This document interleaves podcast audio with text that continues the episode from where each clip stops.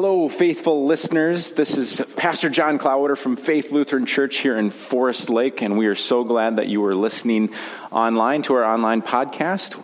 Welcome you to worship anytime on Sundays at 9 a.m.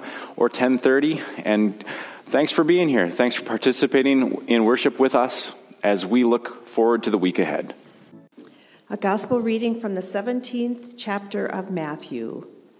Glory to you, O Lord.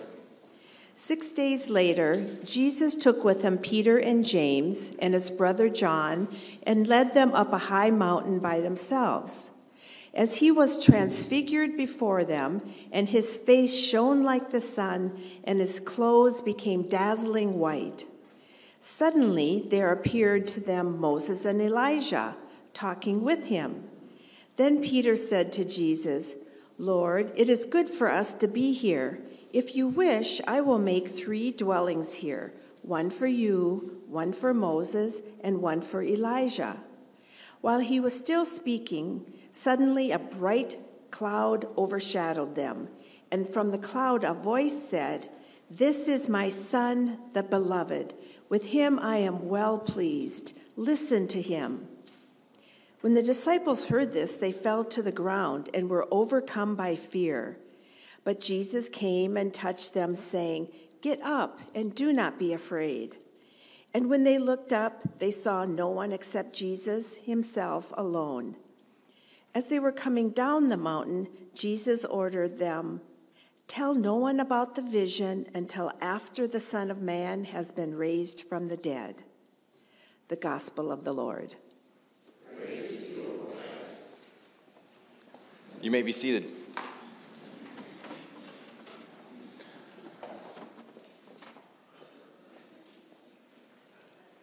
Grace and peace to you, my siblings in Christ. I know what you're thinking. Why is he wearing a life jacket? It's going to be another one of those stories about a canoe trip. Not today. You see, on Monday, the chaplains who are part of the National Guard join together, and with the Air National Guard, we have our monthly meetings. And so this past Monday, we all gathered together, and February just so happens to be the month that we remember the four chaplains on the SS Dorchester. There were two Protestant uh, ministers, George Fox and Clark Poling, along with Catholic priest John Washington and Rabbi Alexander Goode. These four chaplains had all attended chaplain school together and were deployed to Europe during World War II. Now, each February, us chaplains gather to hear what they did and why their actions are so memorable. It's a story that you wouldn't believe. You'd think it was surely exaggerated to be greater than it is, but the eyewitness accounts from those who were there confirm that this is how it happened. So it went something like this. During the early morning hours on February 3rd, 1943, the SS Dorchester was struck by a German torpedo off the coast of Newfoundland. As the ship was going down and the soldiers were uh, scrambling to get to the deck, many of them had not brought their life jackets with them. And so when the four chaplains reached the deck, all of them wearing their life jackets, they witnessed mass chaos. Many of these soldiers were unprepared. They weren't even ready for what had uh, just happened, despite warnings that this could happen. And so, as we were hearing the story told on Monday, our instructor, Chaplain Colonel Daniel Pullew, recounted what happened next. Each of the four chaplains removed their life jacket and they gave it to another soldier. Didn't matter if they knew who it was, didn't matter what the person's faith was. They just selflessly gave their soul, the, the life jackets away. As the ship began to sink, the four chaplains were on top of the deck singing hymns and reciting scriptures, arm in arm, praising God, while they knew that they weren't going to survive the attack. Only 230 of the 904 men aboard the ship survived that day. But that act of self, uh, selfless service is memorialized in so many ways. It's remembered by the chaplains each year, but each of the buildings that we attend our chaplain school at Fort Jackson are named after the four chaplains. They were remembered on a postage stamp. Their story of bravery and courage inspired others during those final years of the war. But to hear Chap, uh, Chaplain Pullyu tell this story, it was a humbling reminder to each of us of the call to service that each of us chaplains take. He was telling us that in the week leading up to this, as he was preparing to present and tell us about the four chaplains, he was telling somebody else about this. He told them what had happened and what the chaplains had done and how they'd given away their life jackets. Uh, and he was telling this to another person. And that person looked at him and said, I couldn't do that. How many of us would just automatically, instinctively give up our life jacket to help someone else survive. It's not an easy decision. To sacrifice one's life for a friend is one thing, but a complete stranger? Chaplain Pullyu shared that part of his story was able to share this to put it all into perspective for us. Now, this was the day after the Super Bowl. So he compared the preparations that the four chaplains had to do to get ready to the ability to make the big play in the biggest game. He said, You don't just show up and make the big play, it's all the little things along the way that help prepare us to do those big things. It was a great thing for us as the chaplains to think about, but I think it's also important for each of us as we walk in faith to think about as well. Consider why we do the training that we do. Consider why we do the spiritual disciplines that we take on. What are we doing? How are we preparing? And what are we preparing for? He said, Our goal is to become the people who naturally do these big things. I don't know what those big things will be for us, but when put in that moment where our faith is challenged, how do we respond? Where do we get our guidance to be the people who naturally do those big things? To me, the answer is Christ. My God given understanding of the love of God and my response to it, even though I know I mess this up all the time. I don't know how I would act in that situation. I know how I hope I would act. I don't even do the little things right most of the time. So, how on earth could God trust me with the big things? So, today's story is about Jesus being transfigured on a mountain. It's one of those big moments in the Bible, one of those big plays in the big game. But when the reading started, Betty said, six days later. Well, that's kind of a weird way to start a story. Six days after what? Six days earlier, Jesus had a come to Jesus moment, you could say. He had some time with his disciples where he told them he was going to be killed by the elders and the chief priests, but on the third day be raised. When hearing this, Peter said, God forbid that. This must never happen to you. To which Jesus said, What? Oh man, I'm so glad my friend doesn't want that to happen to me. Oh, Peter, you're right. That shouldn't happen. Thanks for suggesting that. Peter, I know that you will do whatever it takes to make sure that that doesn't happen. Is that how it happened? What does Jesus say to Peter? Get behind me, Satan.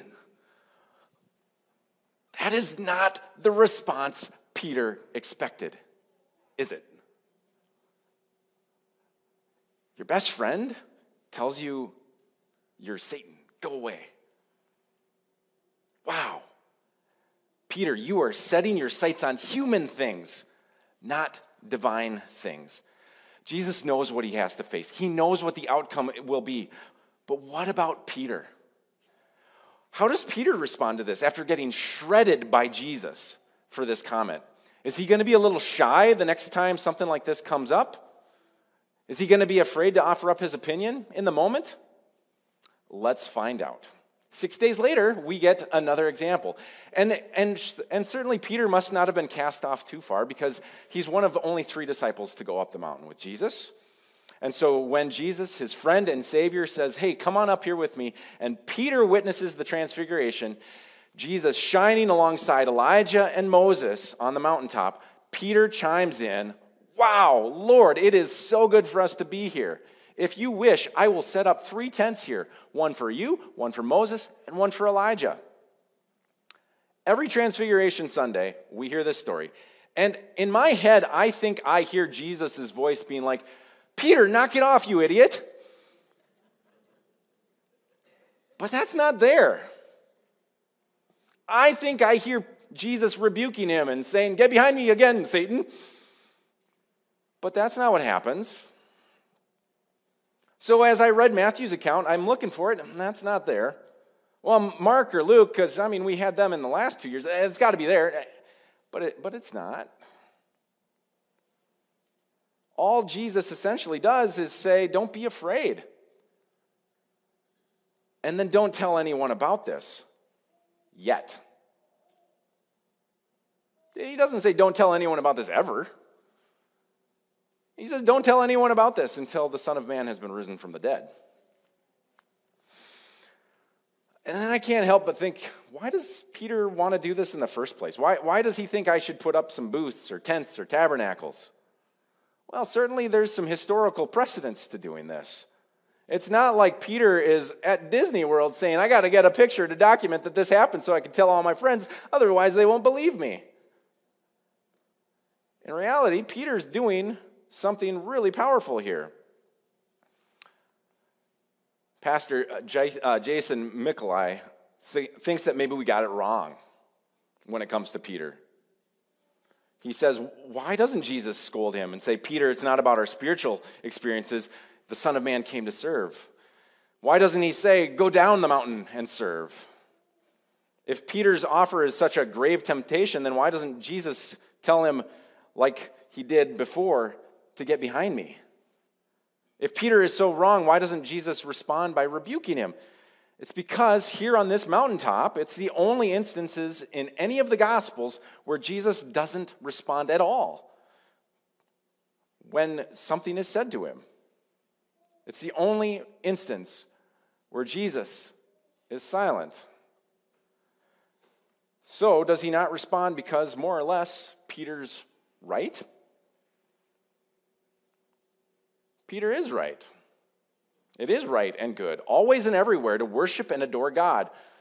How God became man, and in seeing him, to see ourselves taken up into that glory.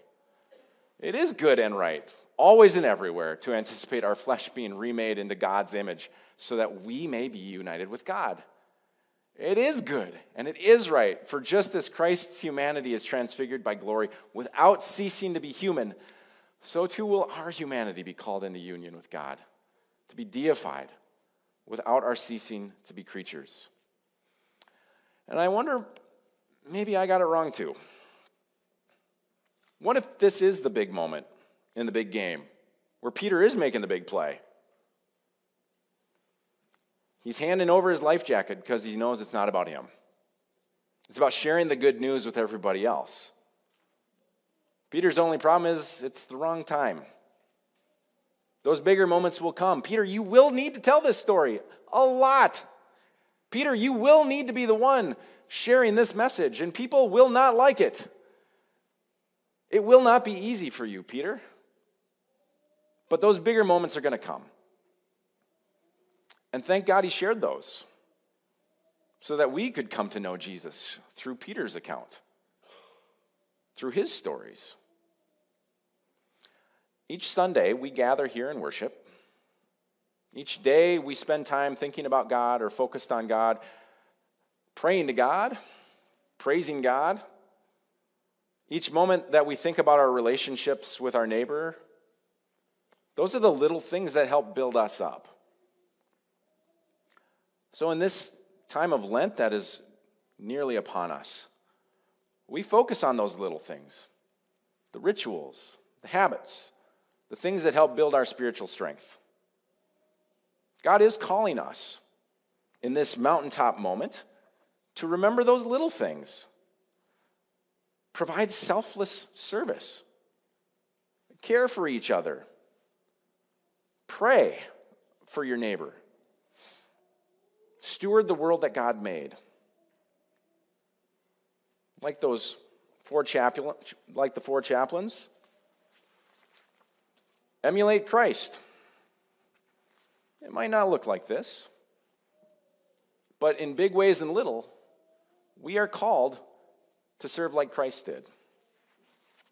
This cross is like, or this cross is like our life jacket. It's our life preserver. It provides eternal life. The cross is what saves us.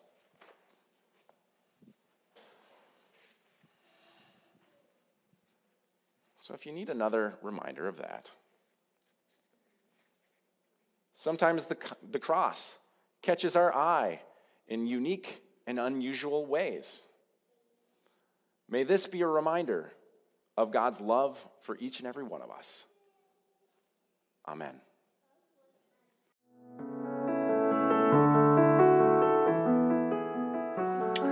We hope these words will strengthen you as you live out your daily life. If you would like to know more about Faith Lutheran, leave a prayer request, or financially support our mission and ministry, please go to our website at faithfl.org. May God bless you in the days ahead.